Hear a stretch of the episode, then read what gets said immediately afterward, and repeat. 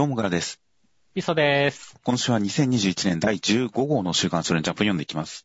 はい。はい。という形で、えー、では、早速、先週、ニコニコ動画の方についてコメントを見ていきますと、えー、そうですね、あの、冒頭僕が、いや、エヴァの話がなかったんで、みたいな雑談から入ったところに関して、えー、エヴァ雑談動画を見たいな、エヴァの話めっちゃ聞きたいです。ですとか、まあ、リアルタイムで見てたのか、といったような、そういったような、えコメントがついていましたね。どうします？エヴァ雑談動画もいつか何年かの気の迷いで公開する可能性はまあなくはないですが、なかなかあれを面白おかしく語るのは難しいですからね。それぞれの人生の話になるからね。まあそうですね、小学生から今に至るまでのいろんな、なんでしょうね、創作人生から恋愛から全て含んだ何かを語らなければならないような気がしますから、本当にエヴァの話というかもう一オタク一大期になってきますからね。そうだね。だからこそ語って面白いものなのかもしれませんが、まあまあ、そうですね。うん、いつか、いつか何らかの形で、えー、語る可能性はなきにしもあらずですが難しいですね。うんあとは、えー、あのークーロンズボールパレードのカリンちゃんに関して、スカウト能力がちょっと残念で、みたいな話に関して、スカウト能力があったら、一人でグラウンド整備してないから、というコメントがありまして、そうね。整備士とか雇うよねって。めちゃくちゃ納得しましたね。だね。確かに。全部の補修、機材の補修、導入から何から何まで自分でやってたっぽい感じは、すごくはあるけれど、ちょっと方法論として最適ではなかったような気がしますね。と特にその、まあ、理事長の孫という立場はそんなに利用できてないしね。そうですね。働きかけ、部活、野球部の復活に対して、その講演会だとか理事会とか、そういった何か働きかけの方向に行かなかったっていうのは、ある種、彼女のその暴走しがちな一面を表しているかもしれませんね。そうだね。という、なんかすげえ正論だなと思いました。あとは本編の方いろいろ入っていきまして、えー、衝撃展開のドクストとかに関しても、ドクターストーンに関してもいろいろとコメントがついていました。そうですね。もう SNS でもアビ共感だったわみたいなコメントもありましたね。はいはいはい。いや、実際、本当になんだろう、あの、まあ、お通夜状態でしたよ。今週もまだ継続してるんじゃないですかね、それは。そうね。今週はさらにひどかったからね。今週はもっと演出的により来てる感じがありますからね。そうだね。いやー、といった感じ。もう本当に、まあ、よこちらもそうですし、まあ読んでる他の方も含めて皆さんドクストは今大変なことになってるんじゃないかという感じではありました。あとは、えー、まあ新キャラが本格的に登場した破壊神マグちゃんに関して、えー、いろいろとコメントとかありまして、そうですね、ルルちゃんのお人よしプラス楽観が天元突破してて逆に最高感あった。あいおいさんより怖いというコメントがありまして。それはあれじゃないですか、なんかこう、ルルちゃんのこの陽の木にやられてるんじゃないですかっていう。どう、やられてるってどういうことですか？いや、なんか陽の木が強すぎて、やっぱりちょっと心に闇を抱えてるものは、こう、溶けてしまうんじゃないですかねっていう。ん、まあ、まあ、確かに最古感、まあ身の危険が迫っているような状態の中でも、もう、ほがらかに明るく、まあ、振る舞ってるというのは確かに完全の最古ではありますが、まあ、でも、今週まで見た段階でどうだろうな。あの、ミスカーさんもそんなに本格的に悪い人かどうかはわかんないですからね。なかなかね、やっぱ、なんだろう、ドラゴンボールの孫悟空とかもさ、やっぱりその、悟空のこの、オラワクワクするぞっていうテンションがさ、すごい頼もしくもあるけどさ、たまにちょっと怖くなることもあるじゃないですかっていう。はいはいはい。あれと同じですよ。こっちが冷静になった瞬間にちょっと、ゾッとするときありますよね。うん、あるからね。だからまあまあ、ある種のそのジャンプ主人公の宿命みたいなもんじゃないですかね。うん、まあ確かに主人公という唯一無二の立場、メンタリティを持っているからこその弊害なのかもしれませんが、ミスカーさん自身実際極悪人ではなさそうな雰囲気でもあったりはするので、やっぱルルちゃんはその辺をちゃんと感じ取ってくれてるんじゃないかとは思いますけどね。そうですね。うんちゃんと人を信じる。まあ、まあ本当の悪人に相対した時にどうなるか、まああの世界に本当の悪人がいるかはわからないからちょっとわからないんですが。うん、まあまあまあ、ルルちゃんにもルルちゃんなりのちゃんと何か正当性があるんじゃないかと僕は信じてますけどね。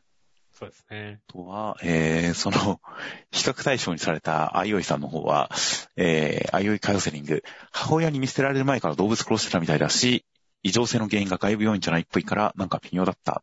といったような、えー、いろいろ長文コメントがありまして、まあ、本当に相手が何か事情があっての殺人というよりも、もともとかなりうん、異常な感じがあって、明確な原因があってというわけではなくて、えー、まあ異常な犯罪者だったから、ちょっとあの、救う展開に関しては違和感がといったような長文のコメントがあったりとかしまして、まあ、それはもう前提としてはらんでると思うんですよね、あの作品は。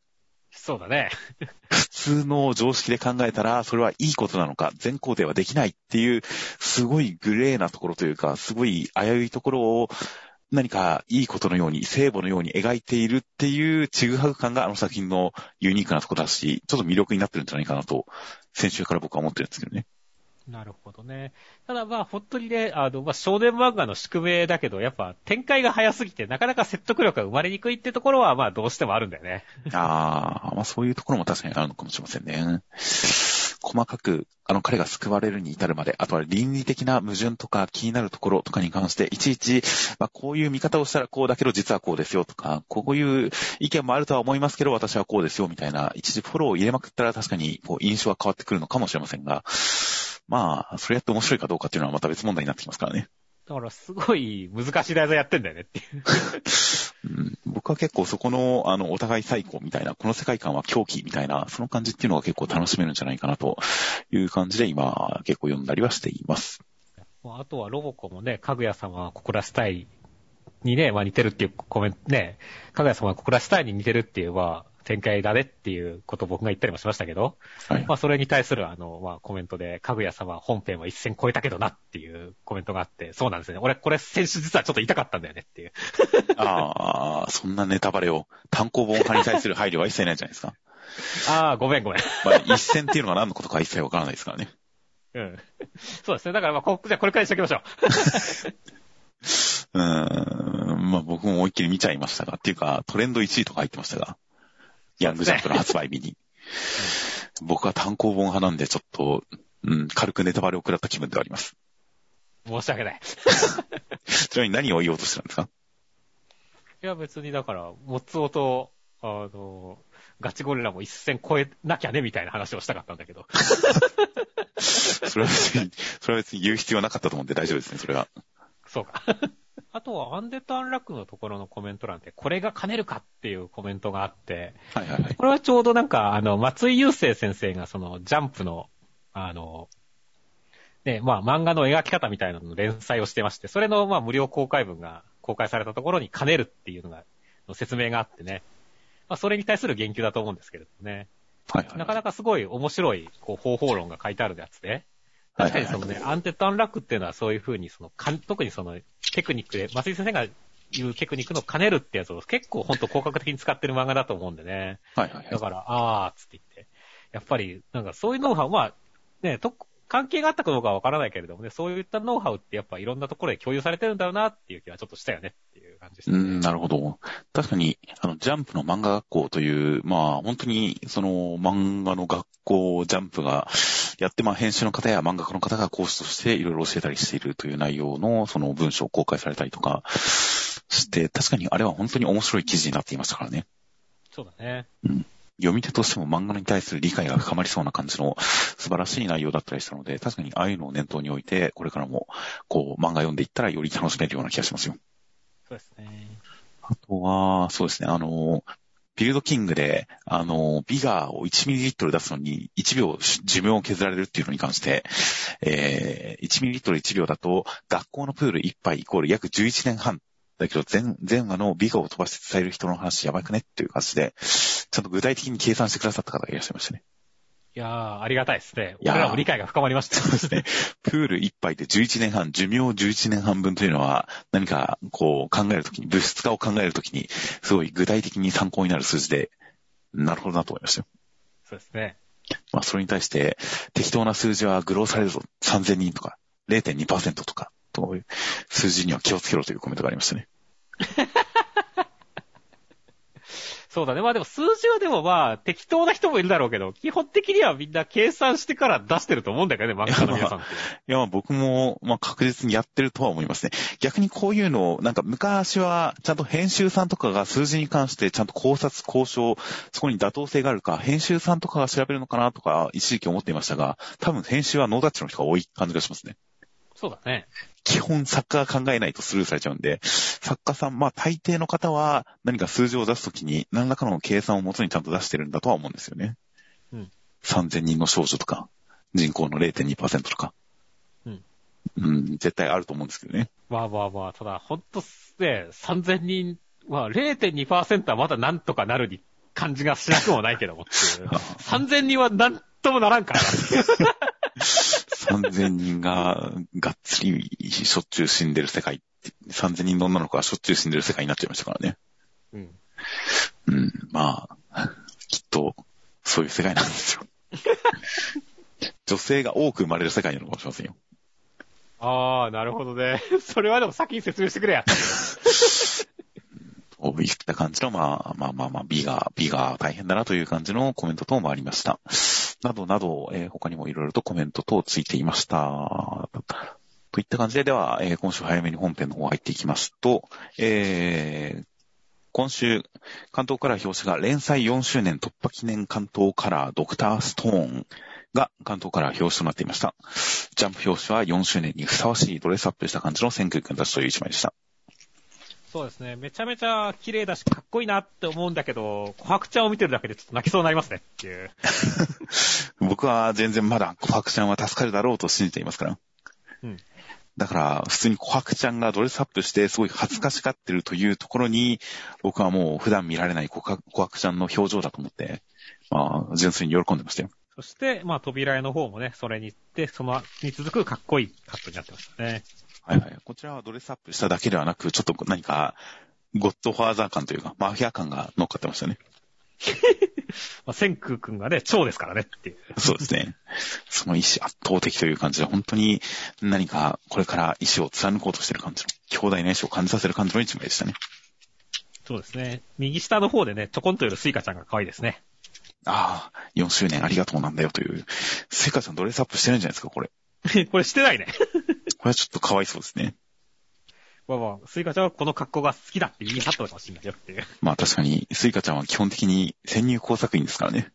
うん。やっぱ目立目立たない格好なのかもしれませんね、基本的に。そうですね。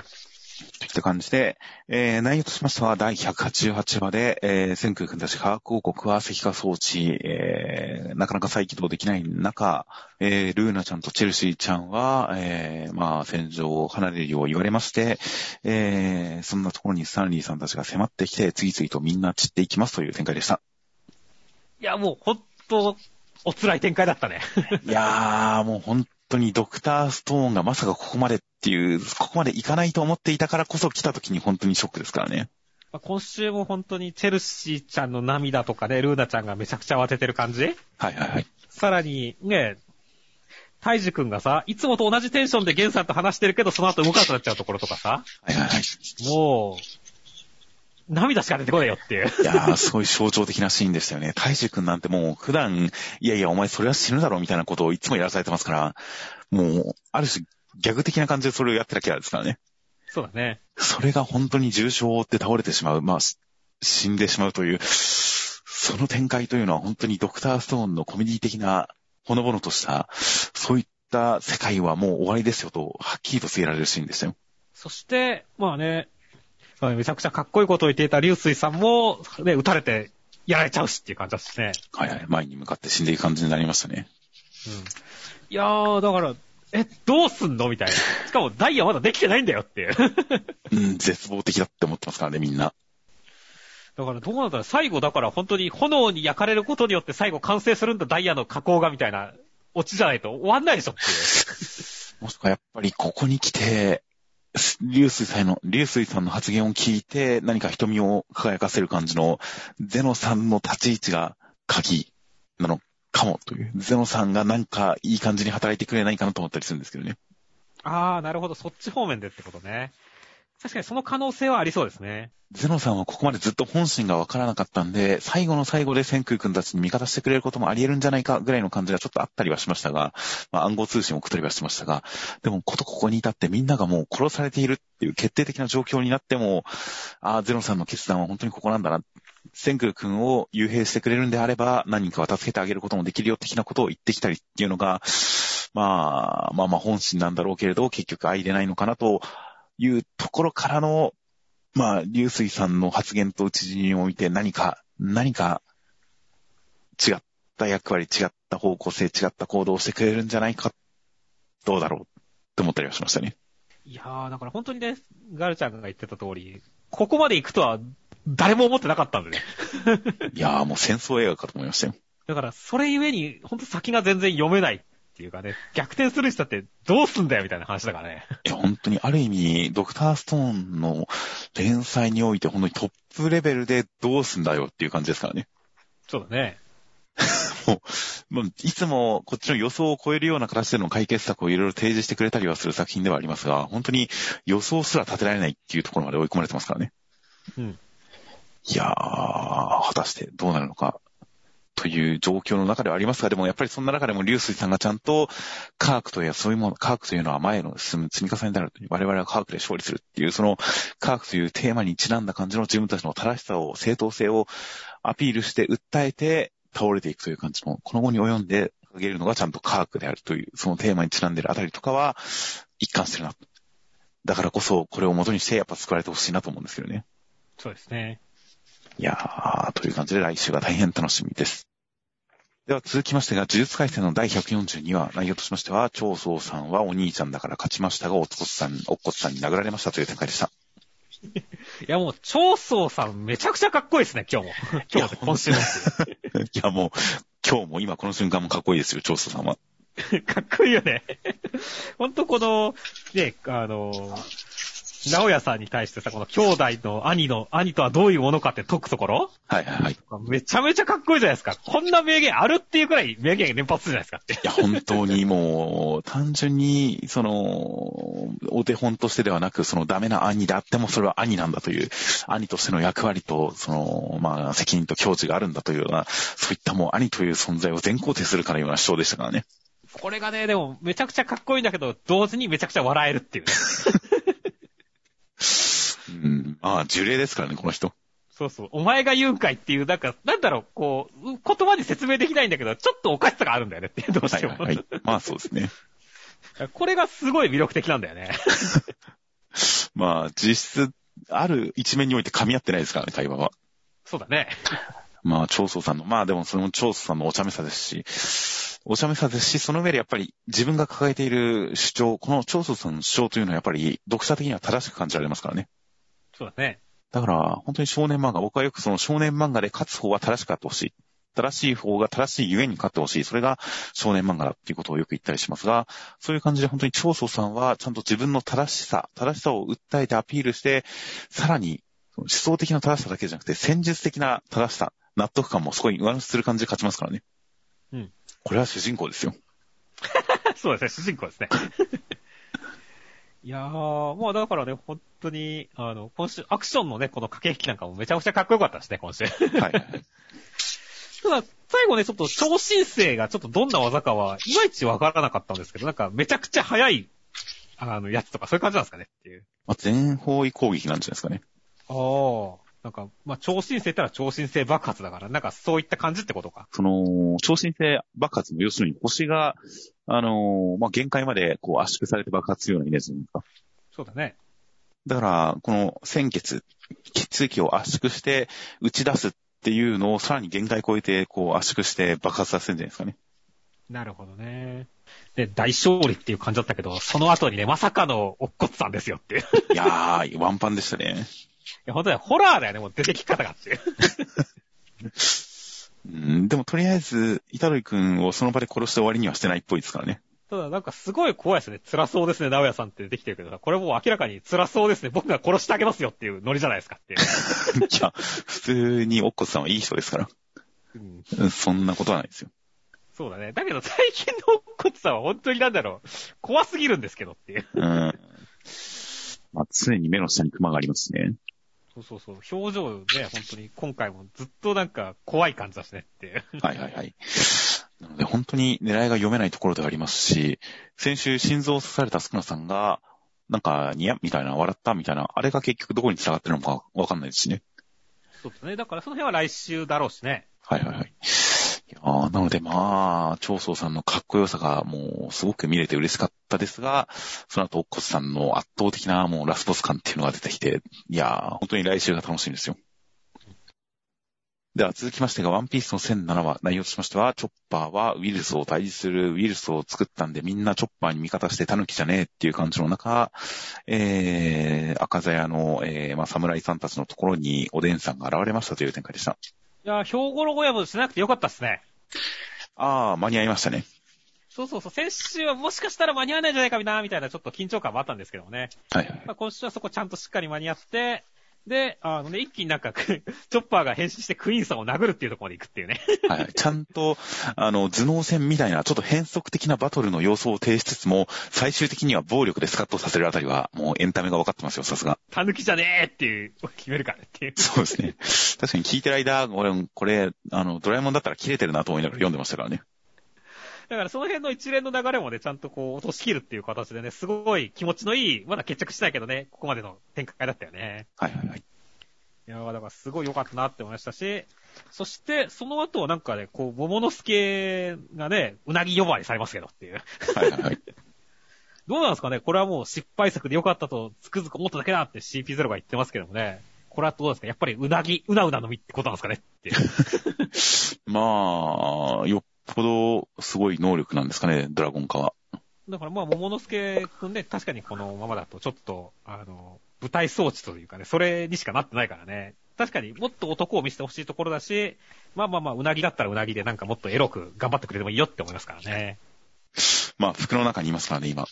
そうそう、服の中でうなぎって言ったらもうエロいことしか考えられないじゃないですか。もう、これでいいんじゃないですか、じゃあ、ボワンっていうコマで。これで興奮すればいいんじゃないですかね。はいはいはい。いやーというわけでね、まあ、桃之助が今後どうするかってところにも期待だよね。まあ、確かに重要な役割を負ってきたんで、またここで要素が一つ追加されたっていう感じではありましたね。そして、まあ今週はでもね、一番驚いたのは何かって言ったら、やっぱりでも最後のおでんさん登場だよねっていう。そうですね、見た瞬間に、お、偽物だって思いましたね。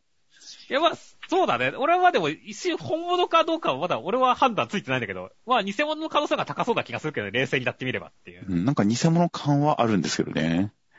うんでも、マネマネの実は今、ボンクレーさんが持ってますもんね。そうだね。うん。だから、意外とわかんねえなっていう感じではあるんですけどね。一つ可能性があるとしたらさ、なんかさ、変身できるキツネいたじゃんっていう。ああ、いましたね。うん。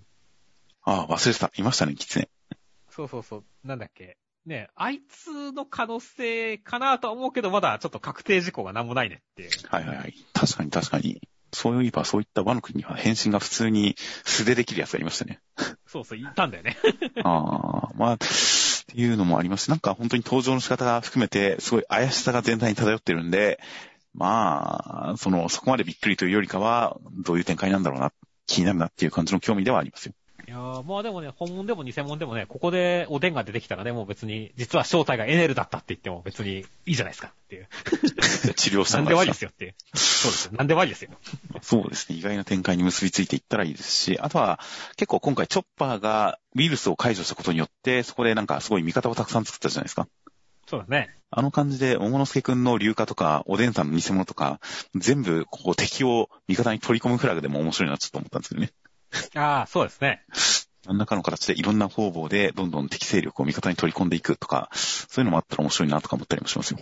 という感じとか、まあ、どういった展開になるのか楽しみです。では続きまして、ブラッククローバーの第285話、内容としましては、えー、長門さんは、ユナイトをいろいろと使いこなして、なんとか悪魔を足止めしようとしている、そんな中、回想で、えー、昔の悪かった頃を思い出しますという展開でした。いやもう最上級悪魔相手に一歩も引かない中戸さんかっこよかったですね。いやーもう絵的なこのユナイト、モードガルスとか、このいちいち変身フォルムを決める感じの、この絵的なかっこよさにも溢れてましたしね。だからすごい頑張れっていう気になったし、でね、ここに来てね、だからなんでこんなに、こんなハズさん頑張ってんだろうってちょっとね、疑問に思ったところで階層に入るっていうのも、本当に田畑先生タイミングうまいなって思ったしねっていう。はいはいはい。いや、だから本当にね、こう、読者のこう、なんだろう、感情の起伏に対する演出というかね、この展開がやっぱり田畑先生は抜群にうまいよなっていうね。いやー、なんかすごい王道感がありますよね、すべてにおいて。そして、まあ、ままさか那覇さんがっていうね、こんな悪い金髪なのかわかんないけど、不良っぽいやつだったなんてっていう展開はすごいびっくりだよね。そうですね。ある種、回想シーンでこっちかと思ったらこっちかいっていうのは結構よくある手というか、まあ、騎士感のある演出ではありますが、いやー、やっぱ効果的に決められると効果的ですよね。そうなんだよね。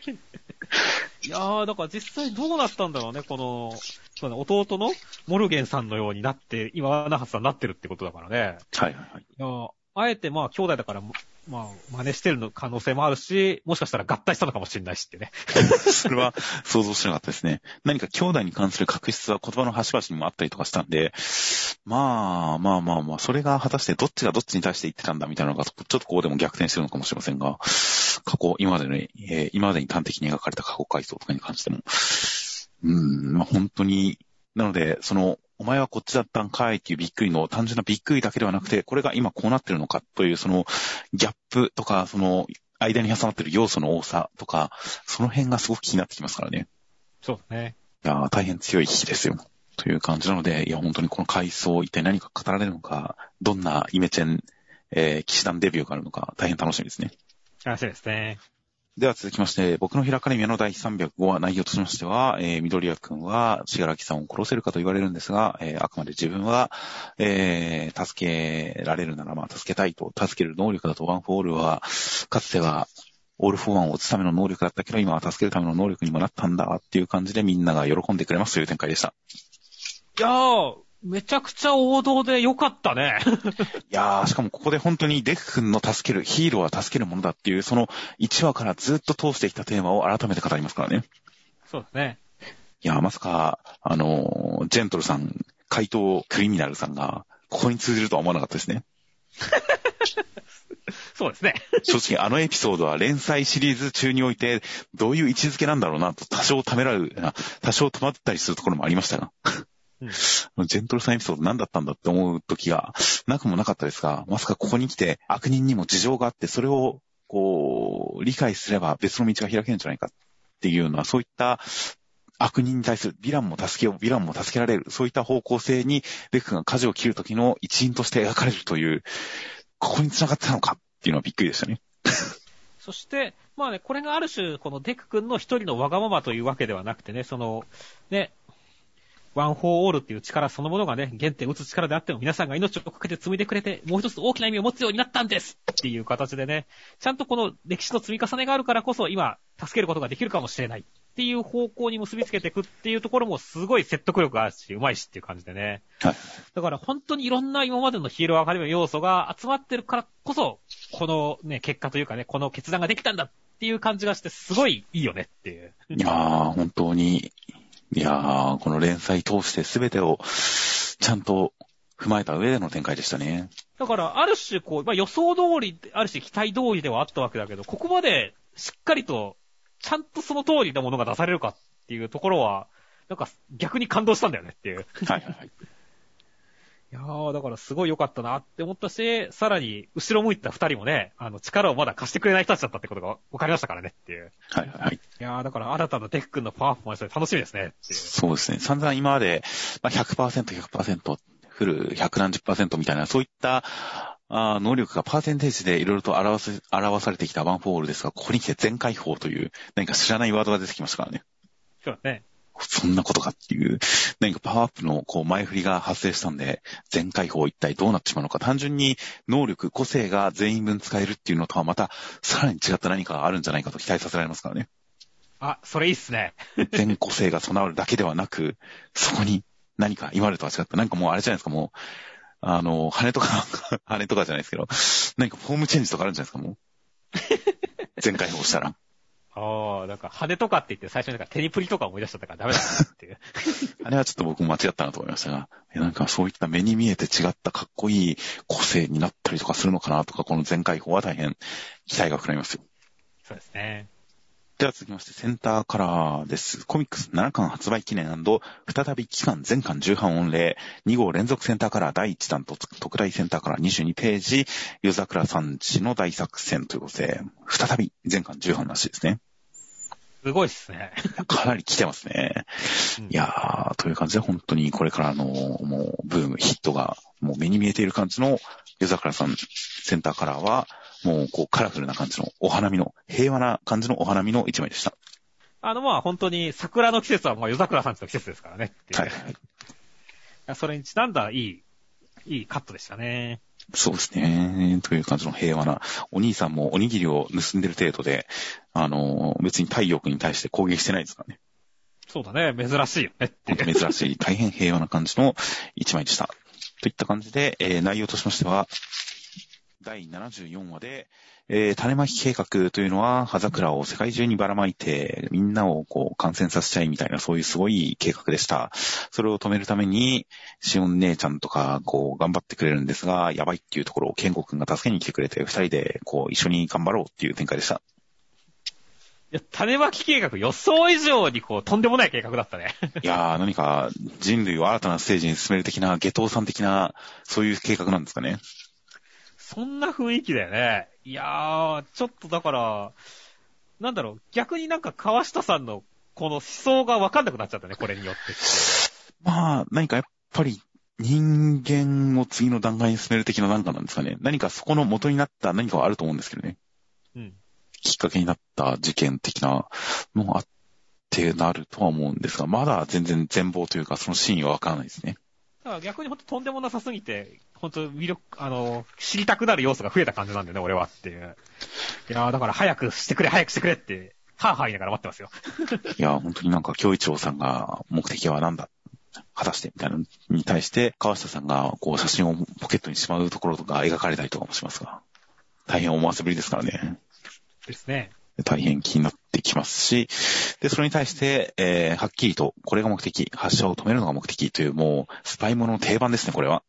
定番だね。ミサイルを止めろってもう、007が何回止めてるかわかんないですからね。あえてダブルオーと言わなかったですが。といった感じの、ある種スパイもの定番のシチュエーションにかこつけて、ちょっと戦闘向きじゃないしお姉ちゃん、ケンゴくんのこの二人の戦いっていうのを、かなり変則ルールというか、まあ目的を勝利とはまた別のところに設定した感じのタッグマッチで、もうまずはその電源とシステムの戦いですからね。そうですね。そういった直接的なバトルとはちょっと違った変則バトルでこの二人を見せつけてくれるっていうのは、まあ、大変面白いシチュエーションだなっていう感じですし、どんな回かなのかなっていうのが今から楽しみですよ。ハッキングといえばこう、ネオレーションですけどね。ネオレーションのね、ハッキング演出を超える、ド派手なハッキングすごい期待しますよね。本当ですね。ネオレーションって何ですかっていうぐらいの、まあ、覚えてはいますけど、ネオレーション、ただ、ネオレーションのハッキング描写は僕覚えてないんですけどね。俺もあんまり覚えてないですよね。なんか、キーボードカチャチャチャターンじゃなかったでしたっけ？そうだね。いや、だからそれだとやっぱちょっと地味なんでね。あの、今回はね、この脳波っていうのをやってきたけど、はいはいはい。いや、だから、こうね、さらにそこからどう発展させていくのかって楽しみでしょうがないですね。いや、本当に、いやー変則的な能力をどう見栄えのする感じで見せてくれるのか。いやーという本当に、なんかこう、スーパーサイヤ人以来、パワーアップの変身っていうのは本当に燃えるなっていう感じを改めてやってくれている感じの夜桜さんですからね。そうですね。大変この二人の、っていうかまあ敵も含めて4人の能力、どんな感じになるのかとても楽しみです。では、続きましてが、えー、ウィッチウォッチの第6話、内容としましては、ニコちゃんはおしゃれをしたかったんですが、えー、貧乏ちゃまスタイルでお尻を見られたんですが、古着が好きなモイ君に、えー、ちょろい感じにされちゃいますという展開でした。貧乏ちゃまスタイルって通じんの今。僕はちょっと思いましたが、まあ、通じ、通じるんじゃないですか、意外と。うんうんうんわかんない。確かにね、あの、おぼっちゃまくんの貧乏ちゃま以降、この前半分だけ服があって後ろがないっていうのが、もう他の言葉で表すのが難しすぎるってあるからね。概念が。うん確かになんか、なんでしょうね。多分僕らも実際見たり聞いたりしたことのない昔の漫画のネタとか、会話で使ってる可能性ありますからね。そうだね。今パッと例が浮かびませんでしたが、なんとなくは知ってるけれど、みたいな。なんでしょうね。そうだね。別に思い込んだらとかね、別になんか引くやつを別に込んだらと勘違いしてるみたいなノリでね。それを何かの例えには使わないですけど。うんなんか、だから、なんか、なんか引っ張ってる時に重いものさ、なんか、はいはいはい。重いものなんか引いてる時にさ、あの、なんか巨人の星みたいっていう感じだったりするあの感覚じゃないですかね。まあまあまあ、そうですね。なんか、生涯に一遍の悔いもないことをラオウ状態っていうような言うかわかりませんが、なんかありそうな気がするんで、貧乏ちゃま、今の子にも伝わるのか、もしくはまあ伝わらなかったらこれをきっかけにして、あの、ゴーマニズム宣言とか読んだらいいと思いますよ。そっちはじゃダメでしょ。まあ、まあ、まあまあ、まあ、当然、篠原先生も検討に検討を重ねた上で使ってる表現だと思いますからね。そうですね。おっさんは素直に読んどけばいいんですよね、こういうのは。そうですね。そして、まあね、今週も本当にイチャイチャする話でよかったですね。いや、本当に。やっぱり僕は前から言っている通り、このニコちゃんのポンコツ可愛いところ、すごい墓穴を掘って、勝手に墓穴を掘っていくところっていうのが好きなので、今週はまさに、いや、本当に自分では、なんちょう、まあ本当にやらなくていいポカを自分からやっていく感じはいいなって、めでる感じを読みましたよ。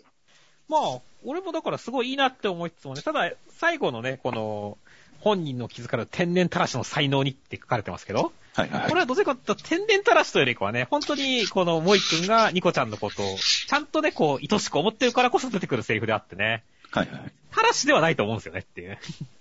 あ この二人が真に思い合ってるからこその仲直りだなって思うんですよねいやいや、でも、相手のことを心から思っているからって、こんな感じにちゃんと相手の不満を的確にフォローして、そっから外出につなげる発言ってなかなかできないと思いますからね。あー、なるほどね。まあ確かにね。俺が好きな女の子にこれが言えるかって言ったら絶対言えないからね。相手がどういう服装がいいかって聞かれた時なんて男なんて答えに困るもんじゃないですか。そうだね。相手のことがどれだけ好きであっても、どんな服装がいいかとか、なんかこれ似合ってるみたいなのって必ず困るもんじゃないですか。うん。もう一君は困らないんですよ。ちきしょう、なんか、だんだん今話してきたらムカついたぞ爆発しろって感じだねって。それが天然たらしで。そういう点で、確かにもう一君、本当に、もともとすごい完全無欠のヒーロー感のあるキャラクターで、ただちょっと不遇な目に遭うところが愛おしいなみたいな感じでしたが、今週そこにちょっと人間味が発生しましたからね。そうだね。古着オタクという。うん。篠原先生キャラらしいオタク系を出してきましたからね。そうですね。僕はこのオタクっ気と、それによってちょっとニコちゃんと会話が成立してない感じの、この人間としてのちょっとやばい感じっていうのを出してくれたんで、そのなんか人間としてのダメな部分が前提としてあったんで、最後の天然たらし部分に関して、素直にいいやつだなって思いましたよ。いや、そうだね。全く弱点がない状態で、これを言ってもなんかちょっとキザだなっていう、ちょっと、ね、さっきの俺のイラッときて爆発しようじゃないけどけどね、はいはいそういう方向に繋がりかねないですからねっていう。いや、まさに僕そうなりそうだなと思ったんですが、本当に、でもまあこいつもちょっと頭おかしいしなっていうところですごく愛せましたよ。そうですね。いや、という感じでね。そうですね、今週は本当にもう一君深掘り会としてちゃんと機能していたような感じがしますよ。うんという感じなので、まあ、こういった、えー変な人たちがいろんな形で絡んでいったらいいなと大変楽しみにしております。はい。では続きましてが、僕のロボコの第33話、内容としましては、メイコちゃんがロボコに憧れるあまりロボコ化したんですが、モツオに認められることによって呪いが解けましたという展開でした。いや、もう今週はメイコちゃんの可愛さというか魅力マシマシ回でしたね。いやー、そりゃあもう、痩せてるロボコよりこのロボコの方が可愛いというミスさんなら当然そうですよね。メイコが可愛くなったっていう認識ですよね、これはもう。いや、そうだね。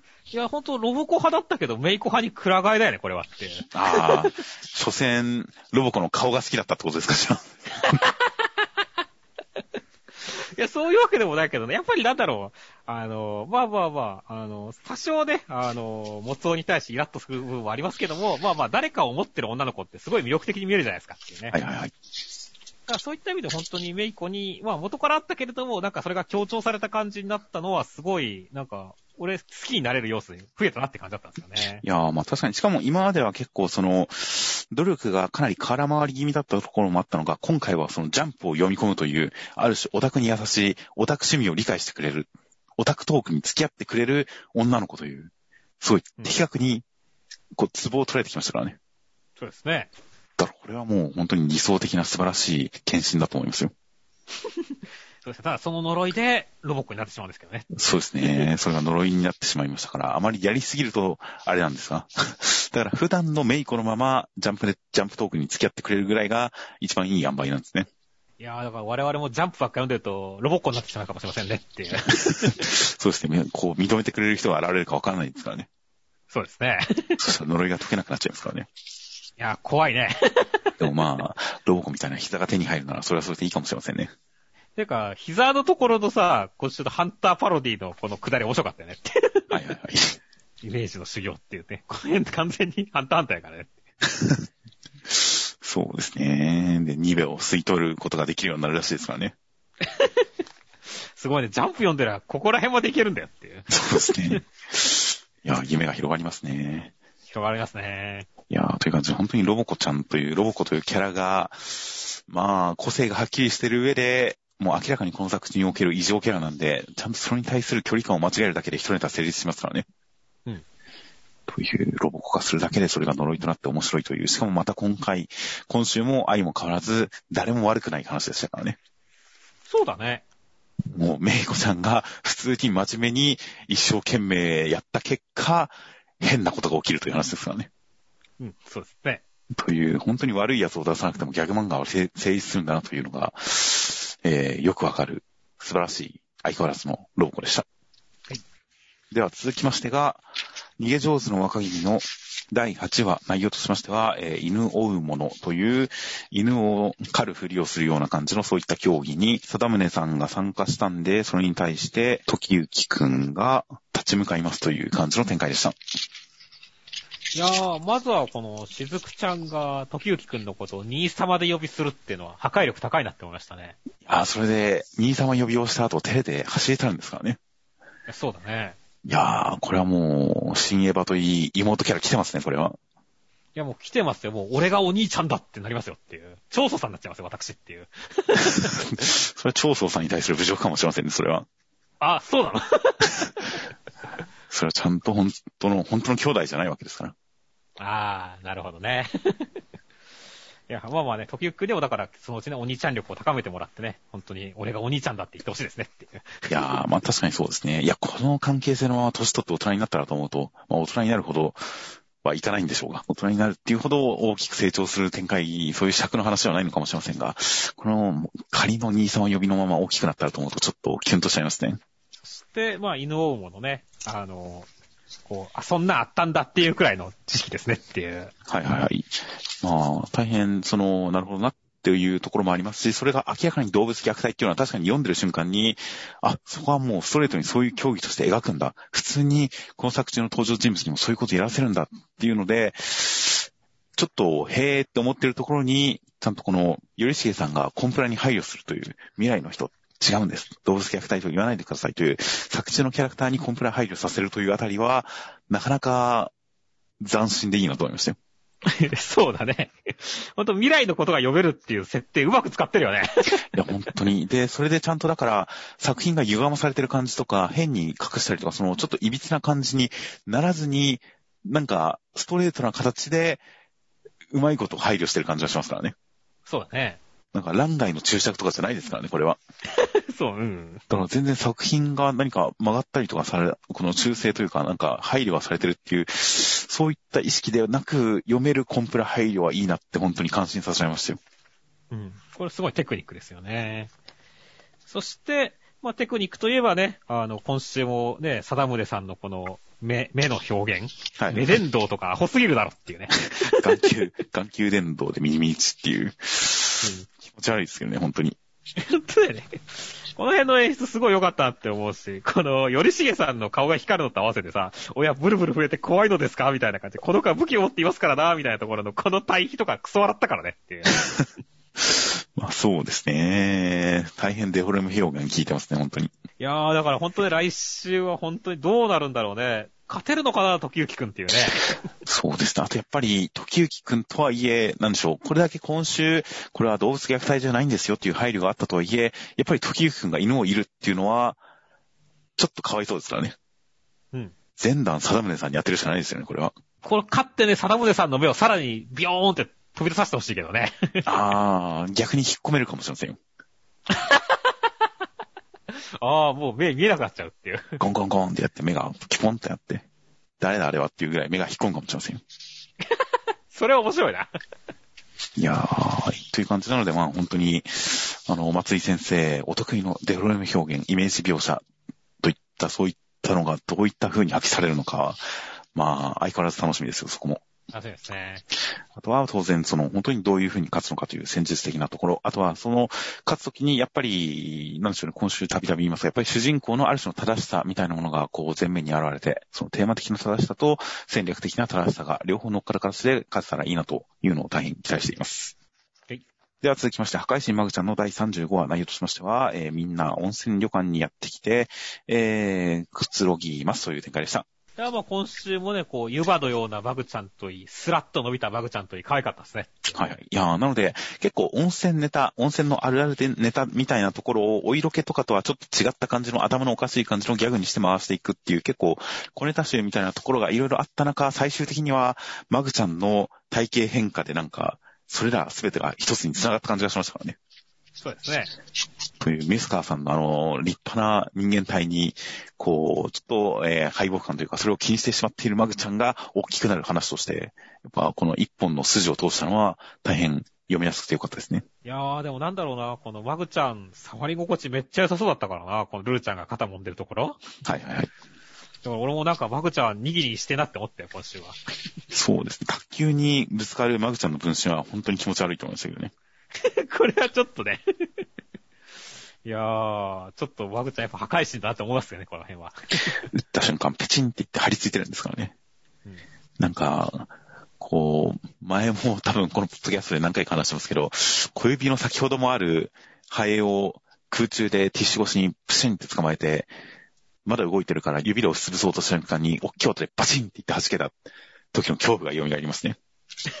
怖いね、それ。ちっちゃいマグちゃんを打ち返すのはそれくらいのちょっと気持ち悪さはありましたが、まあまあ、マグちゃん基本的に本体の方はまあ、触り心地よさそうでしたね。そうですね。そして、まあね、今週をは、ちゃんとイズマくんが最後落としてくれたんでねっていう。はいはいはい。今夜、10時、誰かが死ぬという、ペンション、シュプールみたいな、かまい出しの夜ネタもありましたしね。そうですね。あの、イズマくん面白いな。ああ真面目に修行してるんですから。たまに滑ってることもあるけど、今週のイズマくんは俺はヒットだったよ、だいぶっていう。なるほど。それはよかったですね。それはもう、修行した甲斐がありましたね。ありましたね。いつか、イズマくんがミスカーさんぐらいな倒せるようになってくれるんじゃないかなと期待してますよ、僕は。はい。では、続きましてが、えー、ジャンプコミック一巻発売間近大人気オネセンターカラー坂本デイズという形で、センターカラーは、えー、まあ、清掃を決めた坂本さんたちという一面でした。そうですね。ルーちゃんだけ、あの、水鉄砲なのいいっすねっていう。だから他の二人も水鉄砲なのかと思ったりはするけど、別にそういう感じでもないんですよね。いや、まあ、一人だけルーちゃんはなんだろう、憲法キャラだから別に銃持つ必要ないんですよっていう。まあまあ、キャラクター性ですからね。といった感じの、まあ日常と鉛玉という感じで、その、ある種殺し屋としての部分と日常としての部分っていうのを、まあ、脅し込んでるのかもしれません。という感じで、内容としては第15話で、えー、坂本さんたち、その、南雲さんに出会ったら、どうも殺し屋を殺している、殺人の殺し屋を大量に殺している、スターと呼ばれる人がいるんで、みたいな話を聞かされて、えー、まあ、とりあえず坂本さん今後やばいんで、えー、修行し直せっていう展開でした。いやー、南雲さんの冗談、緊張感ってよかったっすね。まあ、まあまあ、これは嘘だよなというのはなんとなくわかりましたけどね。はいはいはい。まあね、あのーどの辺でわかりました？どんでん会のボス含め全員僕が殺しちゃったぐらいの時はそうなのかもなと思いましたけど、坂本くん悪いけど君にも死んでもらうよっていうあたりから、あの、差し込むぐらいのあたりで、なんかこう、嘘っぽいなとは思ってましたよ。そうだね、坂本くん悪いけどっていうところに関しては、なかなかちょっと南雲さんっぽくない感じだったからね。ここは確かに違和感があったよね。まあだからね、本当に、先週の段階ではね、本当に、南雲さんどの立ち位置なんか全然わかんねえっていう引きだったから、はいはいはい。まあこういうちょっとフェイントを入れつつも、まあ真相を明らかにしてくれたっていう展開は、なんかエンタメ性があっていいなってましたね。まあそうですね。ちゃんと引きを回収する感じで、えー一一面白を入れてくる感じで、そこから展開を広げていく感じではありましたね。そして、まあ先週は30人くらいじゃないかですね、殺されたの、あの、殺練っていう。はいはいはい。もう100人以上が殺されてる話になってますからね、やばいっすねっていう。そうですね。そりゃ、そりゃ、大事だわ、と思いますよ。うん。それはもうね、あの、オーダーも出張りますよっていう。流れですからね。いやー、だって、4分の1だったら結構殺練崩壊レベルだろうかね、これっていう。いやー、本当ですね。まあ、まあまあ、いなきゃいないでいいんですかね。どうなんだね受注数を減らせばいいことなのかもしれませんけどね。いやー、というわけでね、本当になんか、まあ、スラーがまだどんな組織かも全然わかんないけど、はいはいはい。まあまあ、なんか、殺連対スラーっていう形で、なんかまあ、坂本さんたちが関わらないところでもなんか大きなバトルがね、展開するっていうのはなんか面白いなって思いましたし、はいはいはい。まあそこに坂本さんたちがどう絡んでくるかっていうところも含めて、いや、なんかいろんな、こう、世界が広がった感じがするのはいいなって思いましたね。まあそうですね。スラーが組織なのかどうなのかは結構わからないんですが、でもこのちょっと端的に描かれている血で罰を書いている、その時に子供向けの初めてのイラストっていうその教本を見ながら、えー血で罰を書いているという、この幼児向けの本で、教本で、えー、何かメッセージをも残す殺人犯っていう感じのキャラ付けは、相変わらず、このガチ悪い人を描くのが上手いなってすごい感心させられましたよ。そうですね。いやー、これは本当にこのキャラクターすごく興味を惹かれるというか、本当に気になる感じのかっこいい見せ方でしたよ、ここは。いやー、そして、まあ、それぞれリハビリだって言って、こう、いろいろやるわけですけどもね。はいはいはい。い どうなんですかねルーちゃんはなんかパワープレイしないっすねっていう。や、ちゃんと酒に強くなったら、どれだけでも飲めるようになって、こう飲めれば飲めるほど酔いが継続して強くなるじゃないですか。ああ、まあ、飲めば飲むほど強くなるのが水拳ですからね。そうですね。なので、飲める量が、飲める量を増やすっていうのは正しい修行なんじゃないですか。ゆらぎそうのゆうなさんののんこさんみたいなキャラになりそうだね。うんっていうのは全然ありなんじゃないかとは思いますが、まあ、とはいえまあ全体的に修行が日常の業務と何かこう勝ち合っておかしなことになってるっていう感じのそのコメディ感は僕はすごい好きでしたよ。はいはい、そうですね。おかしな日常展開、おおかしな日常漫画においてはやっぱり日常描写がちゃんとしてるっていうのは大事ですからね。うん。最近あんまり坂本商店の日常がなかったんで、それが改めて描かれて変な感じになっているっていうのは、やっぱりこの作品の魅力の一箇所はここにあるなというのが伝わってくる感じでよかったです。はいでは続きましてが、えー、クーロンズボールパレードの第5話、内容としましては、野球を辞めていた、えースラッガーの剣さんは、まあ、その家のおもちゃ屋さんを手伝うために辞めていて、えー、でも素振りはずっと続けてたんで、最後に一打席勝負だっていう感じで勝負しますという展開でした。剣さんが辞めた理由、結構普通でしたね。まあ、そうですね。普通でしたね。いやー、てっきりね、なんか先週なんかはね、うさぎのシャルロットが関係してるんじゃないかとか、隣の隣くんが関係してるんじゃないかみたいな話をいろいろしましたけどもっていう。うんかなり入念に描かれましたからね、周りの人が。そうそう。全然そうじゃなかったですね。あんまりあれは生きてこないですね、まだ今のところは。だからね、なんだろう、入れるんじゃなくても、その辺はもう諦めて、あのね、自分たちがどれくらい超永久に通じるのか見たいんだっていう方向に持っていったっていうのは、まあ、こう、こう来たかっていう感じではありましたけどね。まあ確かに、その、無理やり勧誘するよりかは現代的ですよね。そうだね。ちゃんと野球をやらない自由を認めてあげてますからね。そうだね。いやー、だけどどうなんだろうね。これはもう、実はお父さん、リハビリで良くなったぜ。お前はお前の道を行けみたいな、そんな感じになるんですかねっていう。もしくはまあ、誰かしらが、隣くんが手伝いに来てくれるじゃないですか。隣くんがこれ来てくる。僕がお店手伝いよって言って。うんまあ、確かに、誰かが助けてくれる展開だとすると、あの辺の階層で描かれた人柄というのが意外とかかってくるかもしれませんからね。いやー、まあ、まあね、可能性はありますよね。こう一応、黒滝かりんちゃんが一応監督に行って、あの、グラウンドを借りてきたっていう話をしてるわけじゃないですか。はいはいはい。で、お、久しぶりに、剣が、バット振るのかって言って、他の人たちを呼んでそれを見てみんなが感化されてみたいなね。はいはい。展開はあるかもしれませんね。まあ、僕としてはやっぱ隣が急に親切になるを押しますけどね。なるほどね。まあまあ、俺はそこにやっぱりでも、かりんちゃんの活躍とかが、ちょっと欲しいなって思うんですよねっていう。うん。まあ確つかに。いにそのスカウト、スカウトがもう今までうまくいかなかったけどさ、はいはいはい。なんだろう、つぎくんの、この、あの、投資に火をつけるのはもうあずきくんと竜道くんでいいわけですけど、はいはいはい。だからその、ね、あの、彼の事情を助けるのはかりんちゃんであってほしいなって思うんですよね。まあ確かにそうですね。もう金の力でもいいかもしれませんからね。お金出あすから。れあんのかな？お金出すから店員雇えっていう、奨学金出すから店員雇えっていう。ダメですかね。まあ、それが一番実は分かりやすいんだけどね。うん確かに、確かになんか、ここまででカリンちゃんがあまりこう、政治的なというか、あまりこう手回しがうまい印象がなかったんで、あまり僕の中で期待はなかったですが、でも、だからこそここで活躍したら、こう、ちょっと見直すというか、あ、カリンちゃんそういうことちゃんとできるんだっ、一気に評価が上向く感じもしますね。そうだね。うん。という点で言えば確かにカリンちゃんの活躍はすごく見てみたいです。という感じと、あとはまあ当然、この1打席勝負、まあ野球描写、スポーツ描写ですからね。うん。これをどうかっこよく、で、そのプレーにどう感動と、カタルシスと痛快さと、まあある種の思想性、コミュニケーションみたいなものをどう乗せてくるかは大変楽しみです。はい。では続きましてが、マッシュルの第54話、内容としましては、えー、マッシュ君はテニスの壁打ちをして、えー、カルパッチョさんをぶん殴りました。ありがとうっていう展開でした。テニスラケット作成クソ笑ったよね。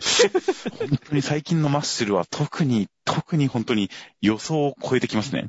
いやーだってさ、マスターケインっていうさ、前振りを聞かしててさ、はいはい。で、お、どうだ、マッシュ君もついに、杖使うんかみたいな話したじゃないですか、先週も。はい、はい、しました、しました。だから、杖出た時にさ、おついに来たか、これもマスターケインなのかみたいな、なんか片鱗が見られるのかなって思ったら、一切関係なくそれをか手で加工して、ラケットって意味わかんないからね。いやまあ、当然すごく重い杖なんで、これで、まあ対応するのかな、でも、どうせドンキとしてなんだろうな、母みたいな感じが僕の、まあ、前もっての感じというか、なんとなくざっくりの予想だったんですが、それを軽々と超えてきましたからね。そうだね。全然ドンキじゃなかったですよ。まさか、指で伸ばして、テニスラケットに。明らかに、だって、これがこうして、はい、こうなりましたっていう。いや、そうはならんだろうっていうやつですからね。そうそうそうそう。そんな、ガッと細かくならんやろ、みたいなね。っていう感じの完全なるギャグがぶっ込まれて、それで、その後の展開が全てギャグで勝ちましたからね。いやー、やぱやばいよね、本当に。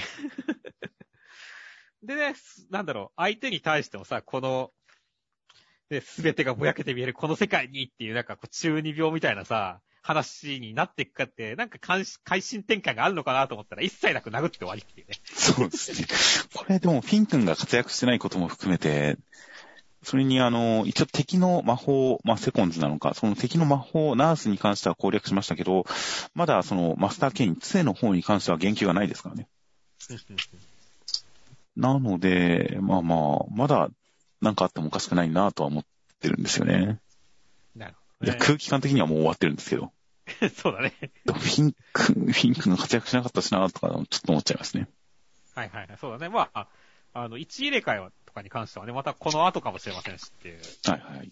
まあ今後なのかなとは思いますが、まあ一応だからマッシュ君がフィンクに感謝を伝えることによって、そこも完全に解決した形にはなってるんですが、まあ、果たして、まあ当然これで終わっても全然いいなとは思いますが、もう一展開あっても面白いかなと、ちょっと期待はしています。では続きましてが、アイテルシーの第7話、内容としましては、サコンさんが川見さんを捕まえまして、で、連行だってなったら途中で、えー、逃げられて拳銃奪われて、ウコンさんが撃たれてしまいまして、そこにノブトさんが助けに来てくれましたという展開でした。今週さ、このノブトさん復活はちょっと笑ってしまったんですけどっていう 死んだ死んだって散々言ってた気がするんですけどね。そうそうそう、だってもう、で、検証を済ませてさ、だって、あいつはもう死んでいたみたいなことを、うこさん言っとるやんけっていうね、息はなかったって言ってるやんけって話だからねっていう。うん、だからもうよっぽど一回完全にもう心臓止まってる状態からきっと復活したんでしょうね。なるほどね。これだからさ、展開的にさ、なんだろう、意味がわかんない。なんで殺し合いになってんのっていう。で、なんかこう、で、あと刑事的にさ、こんなにその、ね、見ろ、価値はあったって言ってるけどさ、あのさ、犯罪者同士が殺し合ってる展開はさ、刑事的には価値があったのかっていう突っ込みどころはあるんだよね、これって。いやいやいや、もう当然、もう、人を救うために戦ってるわけですかだから、アイオイさん、アイオイさんの愛には価値があったわけじゃないですか。世間的にはどうかはともかく、アイオイさんにとっては価値あるじゃないですか。はいはい、そう。アイオイさんの命が救われるかもしれないっていう価値はありますね。だから、アイオイさんの愛に対するちゃんとした返礼ではあるじゃないですか。そこの関係性は成立してるから全然いいんですよ。なるほどね。俺もこの価値があったっていう時に、あれ？でも、なんだろう。生きてて、生きててもな、殺しちゃってだけだしなっていうところは、じゃあそういうことなんですねって。そうです。一般常識の側から、一般の倫理から見たらダメですよ。うん。あくまで、アイオイさんの愛が報われたかどうかっていう話ですから、これは。なるほどね。ああ、理解できましたわっていう。いやーそして、まあ、あとね、今週、俺的には、なんだろう、ね、鏡の光さん？はいはいはい。あの、自分の腕にこう、なんだろう、あの、あらすじを書いていたの、これもちょっと面白かったんだよねっていう。僕結構今週、川野さん全体的に好きでしたよ。うん。あれすごいだって、こんなバレるとこに隠す普通っていう。腕めくったらすぐ分かっちゃうじゃんっていうね。いや、いいじゃないですか。いっそこれ、一瞬、入れ墨かと思いましたけどね。そうだね。まあ、入れ墨なのかもわかりませんが、まあ、その辺の頭おかしい感じ、全く何か効率とか確実さとか保険とかそういったことを全く考えてない感じとか、で、まあ、言ってることの頭おかしさとかも含めて、で、やってることの邪悪さも含めて、で、その読者的には、サコンさんの方がちょっとメインキャラっぽい感じなのを、サコンをボツだと言って、ウコンさんを、アイオさんのパートナーだって言ってるあたりとか、その辺のズレ感とかも含めて僕はかなり川野さん好きですね。はいはいはい。そうですね。あの、今のところめちゃくちゃ面白いキャラになってますね。っていう。うんちょっとメタ的な視点も入ってる感じの、その漫画という枠組み、読者の読んでる漫画という枠組みとちょっとずれたことを言ったり、重なってることを言ったりっていう、その感じっていうのも含めて、いや、僕は敵キャラとしてかなりいい敵キャラだなと思いましたよ。そうだね。だから、最終、あだから来週には本当に、あの、ノブトさんにやられて、まっと、ね、生を全うしてほしくなってますねっていう。いやーもしかしたら、ノブトさんに取り付くのか、人から人へ乗り変わっていくのかもしれませんよ。ああ、なるほどね。顔が変わってたらそういうことかみたいなね。そう。まあ、実際、何か別の人の戸籍できてるってだけっぽいですが。うん。でもまあ、アイオイさんは気づかなかったわけですからね、ずっと。そうだね。前髪が 降りてたからですかね。うーん、わかんないね。だから、ここに関しては何とも言えないんだよね。まあだから本当になんだろう、あのー、ま、の、魔人探偵ノーガミネウロのタイみたくさ、なんか、こう、細胞レベルで変化できるとか、そんな感じかもしれないしよ。はいはい。いやー、まあ実際は、まあ雰囲気変えてたから、変装が上手かったからっていうだけのような気がしますけどね。いやー、まあ、というわけでね、来週は、すまあ、すでに死んでるかもしれないノブトさんと、ね、痛みを感じない、ね、ヒカルさんの戦いなわけですけど、ね。はいはい。いやー、まあまあまあ、どっちが勝つか見物ですよ。まあそうですね。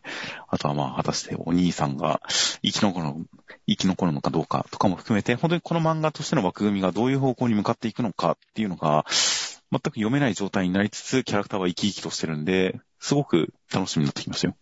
いや、結構僕、狂った犯罪者を焚きつける感じのヒカルさんと、その狂った犯罪者を満たしてあげて、こう、救いになってあげようとするアイオイさんっていうのが、凶悪事件を間に対決する話だとしたら、これは結構面白いんじゃないかって思い始めたんですよ。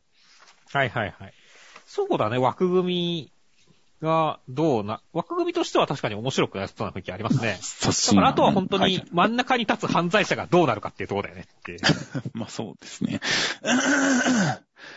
まあそうですね。具体的な事件がどうなるかっていうのはまあ全くわかりませんが、あとはまあ実際毎回解決どうするかってかなり難しい気がしますが、でも本当に枠組みとして犯罪者をそそのかす、犯罪者を生み出すヒカルさんと犯罪をやめさせようとするあゆいさん。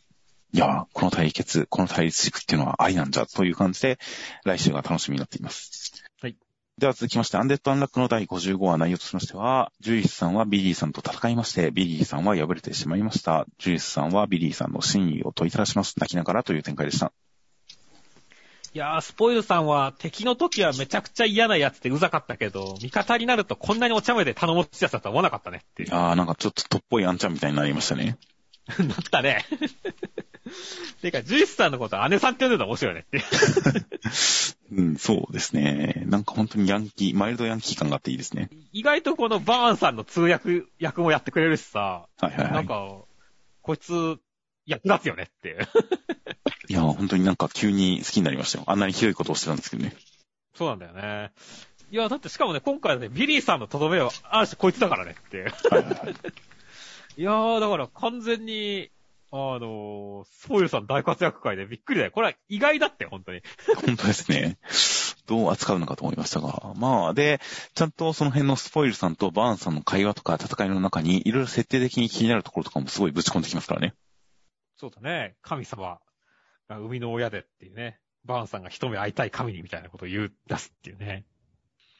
いやー、だから、ちょっと本当に、なんだろう、多重的になんかこう興味が湧いてくるよねっていう。いやー、本当に設定だけでも全然興味をどんどんこう、引っ張ってくれますし、キャラクターとしても大変魅力的ですし、で、最終的にはジュイスさんとビリーさんの関係性がどうなっていくのか、大変気になる感じで引きが作られましたからね。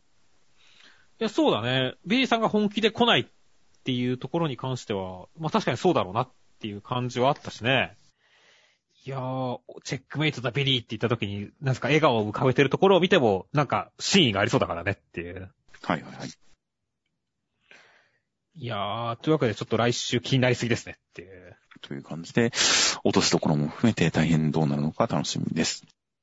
では続きましてが、あやかしトライアングルの第36話、内容としましては、何か外国のあやかしがスーちゃん倒しに来たらしいぜ、姿が見えないぜ、その正体を暴くために、まつりくんが、えー姿が見えない状態でスーちゃんの護衛に入ったらスーちゃんが服脱ぎ出したぜっていう展開でした。いや、ラチカちゃんデザインも含めて生意気そうなところがあって、超可愛いですねっていう。はいはいはい。そうですね。可愛い感じでしたね。いやー、まあだから来週はどうなるんですかねやっぱり服を脱がされるんですかねっていう。脱がされるってどういうことですか？いや、わかんない。なんか、お色気あんのかなと思ってっていう。ああ、ラチカちゃんがっていうことですか？ラチカちゃんが。ラチカちゃんに脱がされるのかと思って、え、もうすでに脱いでるんじゃと思っちゃいましたよ。いや、もう今週はまあ、スーちゃんのね、あの、着替えのシーン、すごい長尺取られて、た堪能させてもらいましたけども。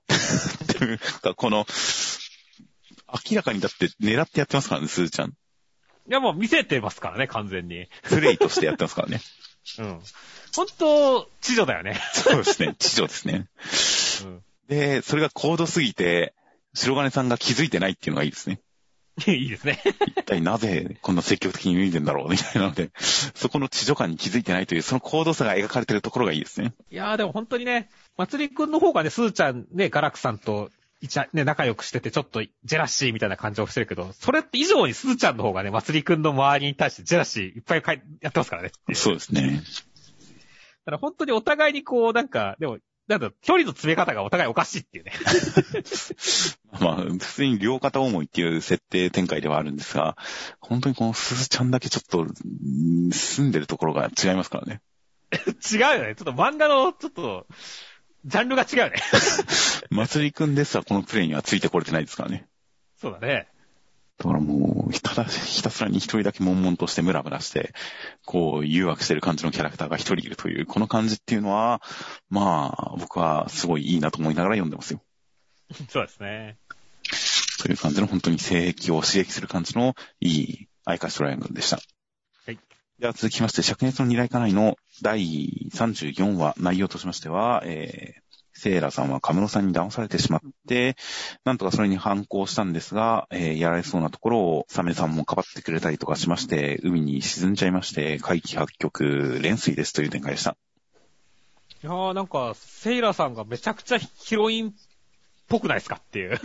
でも、負けヒロインっぽいですけどね。あー、負けヒロインっぽいですね。この人だったんだ、この人を父の前に連れて行けたらよかったのにって、よかったのにですからねって。そうですね。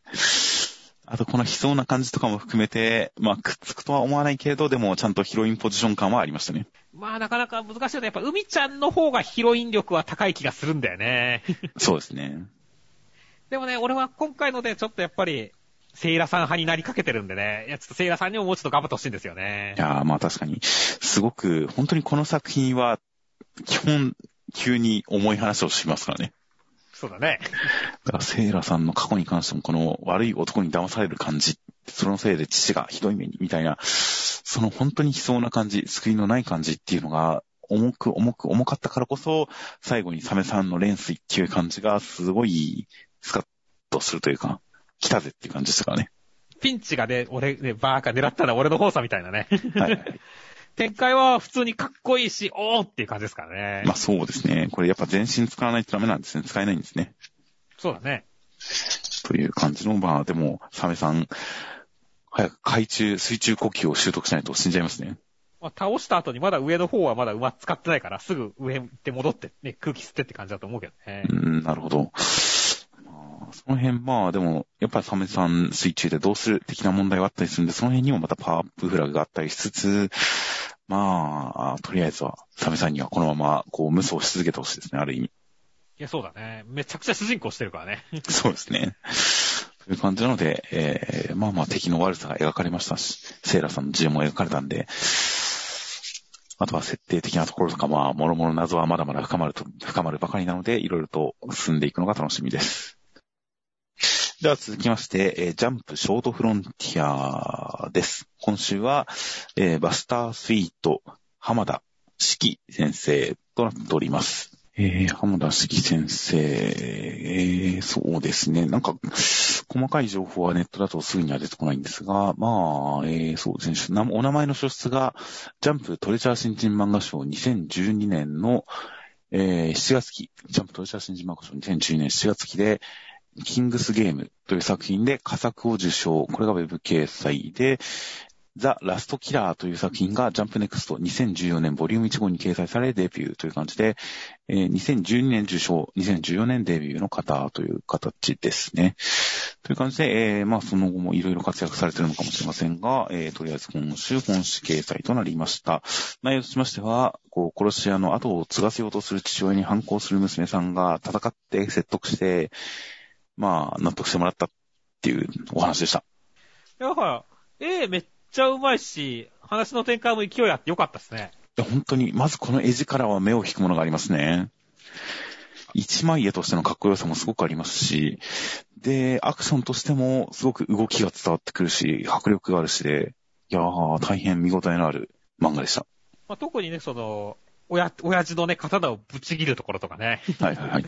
コマぶち抜いてね、あの、斬撃ボンってきて、で、斬撃がね、下のところ埋まってるっていうところも含めてね、はい、なんかすげえ威力を感じさせる動きでよかったですよね。いや本当にコマの、その前後関係、並び順という意味じゃなくて、コマが、このコマの上にこの絵が来る。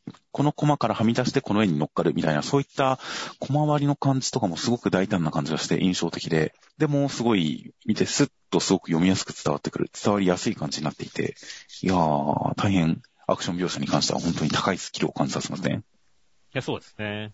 で、お話的にも本当にある種、殺し屋が、まあ、出てくる話、殺し屋の後継ぎ問題、別になくはない話というか、まあ、ネタとしてそんなに斬新というわけではない話を、何か、その絵的なものもありますし、駅という舞台だともありますし、お父さんのキャラクター、娘さんのキャラクター等々を含めて、本当に何か、現実と地続きの感じ、何かリアリティのある感じとか、まあ、おしゃれな感じとか、本当にこの世界観のオリジナリティで、ものすごく印象的に仕上げてる感じとかもすごく魅力的でしたよ。そうだね。おしゃれな感じめっちゃあるよね。おしゃれな感じはすごくありますね。いやー、まあお父さんのね、デザインがまずおしゃれだしね。そうですね、髪型、服装を含めて、親父感もあるけれど、すごいおしゃれですね。いやー、だから、なんかすごい、期待できる感じの顔見せだったねって。いや、めっちゃこのレベルのアクションで、このレベルのお話で連載してくれるんだったら、ものすごく楽しみですよ。楽しみですね。という感じなので、いや、本当に、なんでしょうね、本当に現実世界の、現実世界の感じとか、いろんなもの、本当にキャラクターだけではなく、背景も含めて、世界観も含めて、描き方含めて、すごくうまかったなという大変素晴らしい15ページでした。はい。では続きましてが、ビルドキングの第16話、内容としましては、えー、なんか、トンカチ君のビル、ビガーは、なんか、すごいっぽくて、さらわれそうになるんですが、レンガ君の方が捕まっちゃったんで、助けなきゃっていう感じです。そうですね。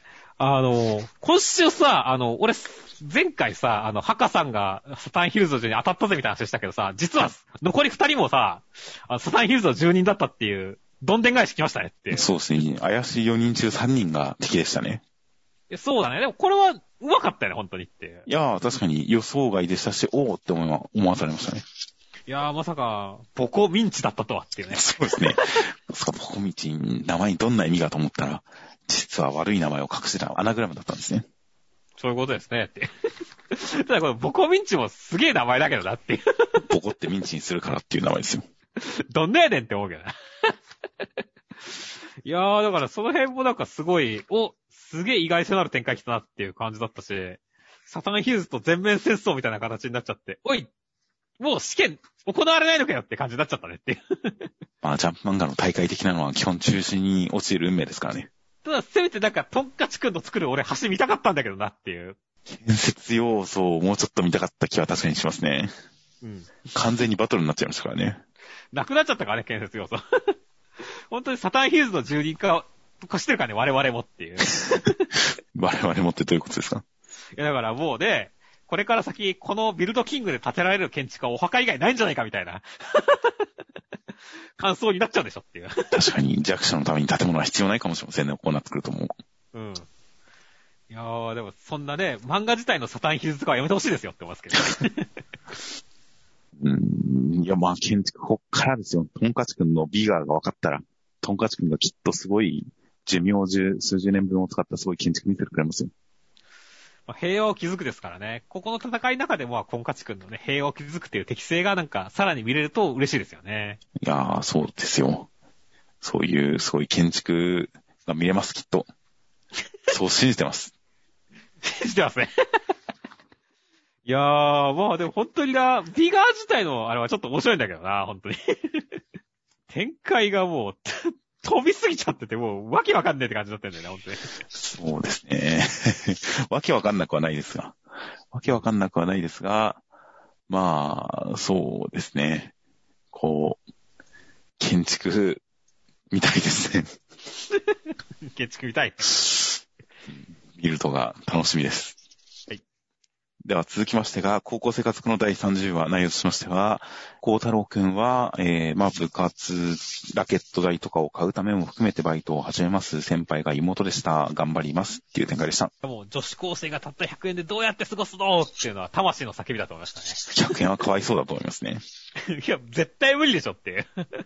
この辺はあれか、両親も高校行ったことがねえからわかんねえ感じなのかっていう。あー、そう聞くとちょっと切ないですね。そうね、ちょっと切ないねっていう。バイトをするっていう感覚もないのかなっていうね。蓄えすごいあるんじゃないですか、実は。どうなんだね。この反応から察するに難しいんじゃないですかね。その、テニス、100円だからだって。俺はないと思うけどね。この、なんか、お金があるのが聞か聞かれて、ちょっと挙取る感じは、きっとなんか、ありすぎて挙取ってるんじゃないですかね。難しいところだね。それだったらそれってなんか、まあね、あの、ちょっと幸せな感じにね、またどっかで書いてくれたらいいなと思うけどね。なんか、宝くじ1億円当たってることを黙ってるとかなんじゃないですかね。それはそれでかわいそうだけどね。それはそれでかわいそう、それはそれでかわいそうですけどね。うん。いやー、果たしてこれでお金なかったらちょっと、ちょっと、お父さんたちダメですよ。いや、やっぱ夢叶える金額が溜まったらね、なんかこう、まあ最終的に100万切ってもいいかみたいな、貯金がみたいな。そうあるんじゃないですかっていう。まあそうですね。まあまあ、生活していけるっていう見込みはあるんだったら、まあ、そうですね。まあ子供たちがバイトするんであれば、まあ、いいですよね。うん。ある種、正しい姿ですね。そしたら。そうですね。まあみんなで頑張っていこうっていうね。そうですね。ただそしたら親父たちもバイトしないとちょっと割り合わねえけどな。でも多分高速違反なんじゃないですか、バイトって。どうなんだろうね。でも、この人やってんじゃん。あの、運び屋さんやってるじゃないですか、バイト。確かに、確かにあんまり、うん。禁止って言われてるわけじゃないんですね。じゃあお父さんたち、お父さんたちもやるべきですね、確かに確かに。係長とかやるべきですね、お父さんも。バイトで係長か。バイトで係長とかやるべきですね。パワーポイントとかを使いこなしてやったらいいと思いますよ。いや、まあでもなんか、あえて新たなね、バイトやってもいい気もするけどね、本当に。そうですね。まあ、そう、お父さんたちのバイトもそれはそれで1話で成立す、それはそれで1話成立しそうな感じですもんね。しそうな感じするね。まあ見てみたかったりはしますが、まあ、まあまあ、基本的にやっぱりこのお話の基本フォーマットの高校生らしいことをやって、そこに家族が絡んで、いい話っていう、今週もそのフォーマットでしたね。そうですね。なので、バイトという高校生らしい高校生の一場面っていうのを本当に妹が先輩っていう状態でおかしな感じになるかなと思いきや、基本的にはいい話という、飾ら飾るもの食うべからずということでした。はい。では続きましてが、ほの見える少年の第27話、内容としましては、人形の中から出てきた女の子は二人合わせて人形の使いなんだっていうことで、えー、ケンマくんやられそうな中、愛別さんもさらわれてしまって、いおりくん、携帯のお姉さんに頑張れって言われちゃいますっていう展開でした。いやー、天狗の絆とグヒントの絆が人形の絆に負けてしまいましたよっていう展開でしたね。いやー、本当ですね。基本的にあまりそっちはいいとこなしでしたね。そうだね。まあでもね、金髪幼女には勝てないっていうのはまあわかりますよ。しょうがないですよ、これはっていう感じでしたね。それは見た目的にですか？いやもう見た目的にですよ。で、さらにしかもね、長身お姉さんとのカップリングですよって。これは勝てるわけがないですよっていう。うんまだこの、あの、女の子、レタさんが、お気味悪いと言われて捨てられちゃうみたいなことを言ってるんですが、具体的にどういう生活を送ってたのかよくわかんないんですよね。そうだね。全くその辺は書かれてないからね。なんか捨てられるに足るエピソードがあったのかもしんないけども、なんだろうねっていう。うん。なので、あんまりひどい目に遭ってるところとかも描かれていないので、人形サイドからレタさんへの思い入れみたいなものはちゃんとわかるんですが、うん。でもまあ本当はそれもレタさんが現実で実社会でひどい目に遭っていればこそ、助けられない人形としての立場に何か感じるものがあったりしそうな気はするんですけど、あんまりレタさんの事情が描かれてないんで、まだ全体像が見えてない感じはするんですよね。そうだね。うん。なのでその辺が明らかになって、改めて、はっきりとした対立、解決、勝利みたいなものが見えてくるのかなというのは期待しています。そして、まあ、いおりくんに対してね、お姉さんが語りかけるわけですけども、はいはいはい。なんかめちゃめちゃ不穏な演出使ってくるじゃないですか。ほう。ブーブーブーみたいなさ。なんか漫画が裏返った時の表現みたいな雰囲気じゃないですかっていう。はいはい。これはなかなか、まあ、ホラー的な演出でしたね。そうそうそう。だから、どうなんだろう。だから、いおりくんも、だから、実は、なんか、あれじゃないの？なんか、人形だったとかさ。霊界だったんだお前は、みたいな。あの、ユースケが魔族だったみたいな、その展開になるんじゃないですかね。はいはい確かになんかこの演出的に成功法で勝つというよりかは、本当に何か暴走的なもの、裏技的なもの、隠された何かみたいな、そういったものが使われる雰囲気はすごい漂ってきますよね。そうだね。うん、確かに本当に不吉な感じはするんで、果たして、いおりくん、最近、っていうかこの館に来てから全くいいところがないですから、全くないね。全くいいところがないですから、こっからの大逆転展開、カタルシスカット展開みたいなのは、すごくあったらいいなとは思います。はい。では、最後に目次コメントとしまして、ドクターストーン、ボイチ先生、漫画マーケットが歴史上最大規模になりましたが、これからです。ということで、どうやらそんなニュースがあったんですね。おー、そうなんですね。漫画マーケットが歴史上最大規模。むしろ、今までは最大で最新じゃなかったんですかね。昔もっとでっかい時があったんですかね。ちょっと、すみません。全然詳しくないのでわかんないですね。っていうのがなんか、今最大規模、常にな今が最大規模なんじゃってちょっと思ったりもしましたが、どうなのか。なんか来週までにちょっと調べてみてもいいかなと思いました。あと、えー、まあ順番関係なくいきますが、そういえば、マッシュルのコメント来ましたよ。来まマッシュマッシュルの小本先生、あー、かっこたけび。これちょうど先々週1周年を迎えた時のコメント覚えてますか？いや、覚えてないですね。先々週のコメント、1周年嬉しいです。皆様のおかげです。ありがとうございます。力松頑張ります。っていうコメントだったんですよ。めっちゃ力んどるやんけ。僕はもう完全に、これ前振りじゃないかなと思ってましたが、来ましたよ、今週やっぱり。いや、いいっすね。じゃあ、ちょっと来週は力が入った結果、どんなリアクションになるか楽しみですね、こう。いや、まあ、来週はこの続きじゃないですか。ああ、おたけび続きっていう。2週続けて。ほんとネタないのかい。ネタありすぎるのか、逆に。ああ、という感じなので、あの、ここに来て、あの、力まず行きたいと思いますっていうあのコメントが回収されたなというのがちょっとニヤッとする感じの今週のコメントでした。あとは、あやかしトライアングル矢吹先生、名前きっかけで VTuber 平坂めいちゃんを知る、うーん、かわいいっていうコメントですけども。はいはいはい。いや、これなんかすごい、あの、当人の平坂めいちゃんがめちゃめちゃツイッターで喜んでましたね。いやー、そりゃあ、多少でも矢吹先生を読んだことある人だったらもう、そりゃ嬉しいでしょうね。そうですね、なんか、あの、他の人がその、このジャンプコメントが、にに言及したやつとかリツイートしまくってましたからね。いや、もう当然ですね。うんいや、本当羨ましいですね。羨ましいですね。登録者3万人くらいらしいんで、増えてるといいですねって言ましたね。ああ、それは増えるんじゃないですかね。平坂めいちゃん、確かにちょっと調べたくなっちゃいますね。うんあとはそういえば、あのー僕のヒーローアカデミア堀越先生、ザ・セルを吹き替え版で見た、見たくて、DVD を買うも部屋に再生機がなかったです。残念。ということでして、ザ・セル映画、わかりますか？いや、わかんないですね。はい。こちら、えー下の OK ジャンプ外のところで、編集の方のコメント、石岡英子さんの回顧展に、落下の王国の実物衣装に感激、片山という片山さんのコメントがあったりして、この石岡英子さんという日本人デザイナーの方が映画美術担当した映画がザ・セルで、まあ、その回顧展というのを日本でやっていたので、ついこの間までうん、かなり盛り上がったんですよね。うんなので、ああ、やっぱ堀越先生も石岡英子好きなんだなっていう感じの納得しかないコメントでしたね。なるほどね。はい。という感じの、えー、ザ・セルとか、落下の王国とか、あドラキュラとか、いやー、大変美術がいいんで、あれはぜひおすすめです。はい。あとは、あとは僕とロボ、あとは僕とロボコ宮崎先生、ルリと告白は姉妹でした。勘違いですみません。悪いのはマジゴリラです。という形で、先週もちょっとこちらでコメントで触れましたが、えー、まあ、ロボコの中で江戸時代にタイムスリップした話で、えー、ルイちゃんと琥珀ちゃんという名前の二人に関して、双子って言っちゃったことに関して、実は双子じゃなかった。ドクターストーンのルイと琥珀は双子じゃなかった。というのが、こちらでも謝罪されていました。